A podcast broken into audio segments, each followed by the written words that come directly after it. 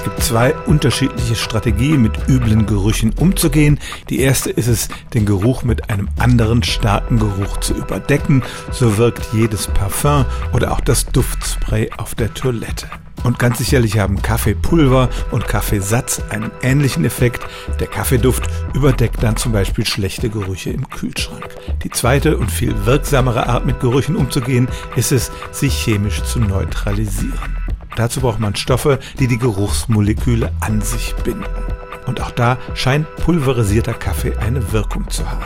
Forscher in New York haben damit experimentiert und haben aus Kaffeesatz eine Aktivkohle hergestellt, die die schlimmsten stinkenden Gase in den Kläranlagen adsorbieren kann.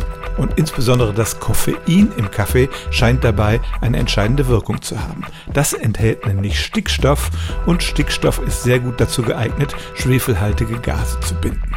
Nun haben diese Forscher den Kaffee vorher in Aktivkohle verwandelt, aber auch das reine Kaffeepulver, egal ob es schon mal aufgegossen wurde oder nicht, besteht aus sehr feinen Körnern, hat daher eine sehr große Oberfläche und ist geeignet, viele Moleküle an sich zu binden.